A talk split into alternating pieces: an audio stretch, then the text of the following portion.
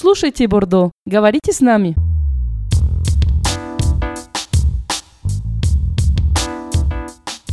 Bonjour à tous, soyez les bienvenus pour une nouvelle émission du Club Radio Ricochet. Salut Maël. Salut Marc-Antoine. Bonjour les tout bordonotes. C'est très dangereux d'être près de moi.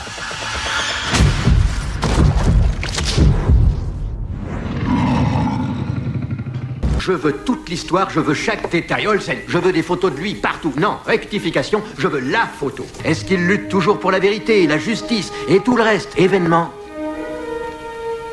Superman est de retour.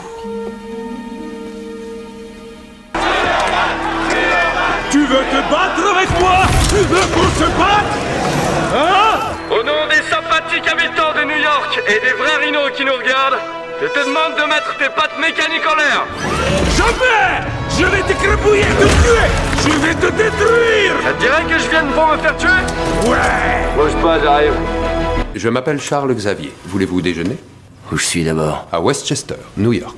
Logan, j'aimerais vous présenter Aurora Monroe, alias Tornade. Et voici Scott Summers. Bonjour. Alias Cyclope. Vous êtes dans mon école pour surdoués, pour mutants.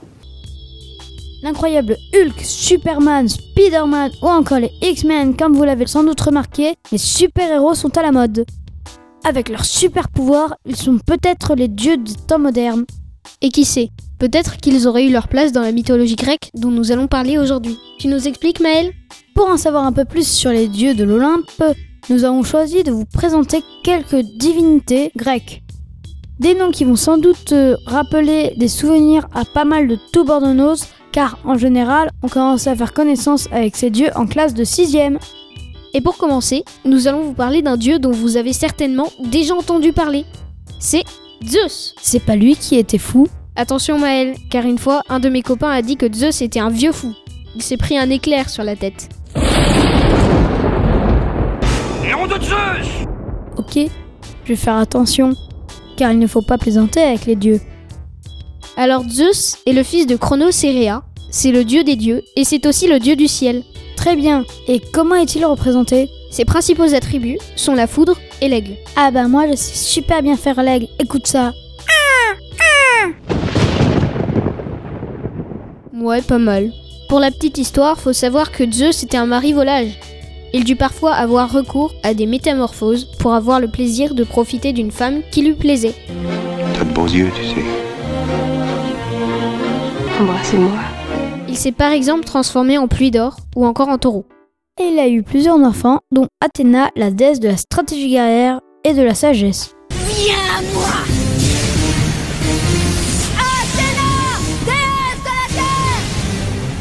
Les principaux attributs d'Athéna sont l'égide, une arme merveilleuse, symbole de la souveraineté, et l'olivier.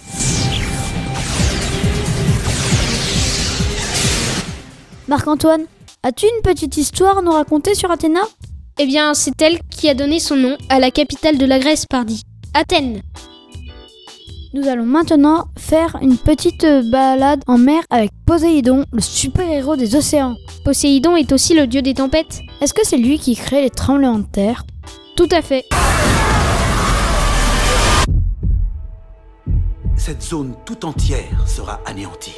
Vous êtes en train de dire que toute la faille de San Andreas pourrait s'ouvrir?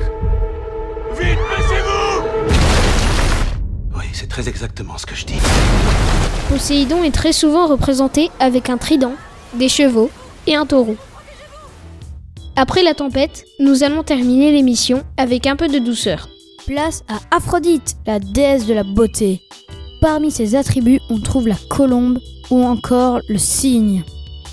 Faut savoir qu'elle est souvent représentée nue, notamment par les artistes. Je suis sûre que tu as une petite histoire à nous raconter sur Aphrodite. Alors, Atalante, disciple d'Artémis, déesse de la chasse et sœur jumelle d'Apollon. Ce qu'il faut savoir, c'est qu'Atalante courait très vite et qu'elle ne voulait pas se marier. Mais le père d'Atalante la force à se marier. Elle accepte à une condition que quelqu'un la batte à la course. Elle, qui courait plus vite qu'une biche. Euh, Marc-Antoine, que vient faire Aphrodite dans cette histoire? Eh bien, l'un des candidats demande à Aphrodite de l'aider à gagner pendant cette course. Aphrodite accepte et lui donne des pommes d'or pour distraire Atalante pendant la course. Et alors Est-ce qu'il a gagné? Le candidat a gagné la course et Atalante se rend compte qu'elle est amoureuse de lui. Est-ce qu'ils vécurent heureux et eurent beaucoup d'enfants? Oui, mais il y a une personne qui n'était pas heureuse de ce mariage. Artemis, qui lui avait fait jurer de ne jamais se marier. C'est quoi ça, Magneto Un mutant particulièrement puissant qui pense qu'une guerre couve entre les mutants et le reste de l'humanité. Cela fait assez longtemps que je le surveille. Votre agresseur est un de ses acolytes du nom de Dent de Sabre. Dent de sabre Et vous, c'est quoi Roulette C'est vraiment trop débile, votre truc. Cette petite révision de la grande histoire de la mythologie grecque est terminée. On remercie Laurent et ses pouvoirs techniques. Merci à tous pour votre super fidélité. On se retrouve avec Super Laurent très bientôt pour une pépite magique sur Tout Bordeaux. Écoutez, vous avez la parole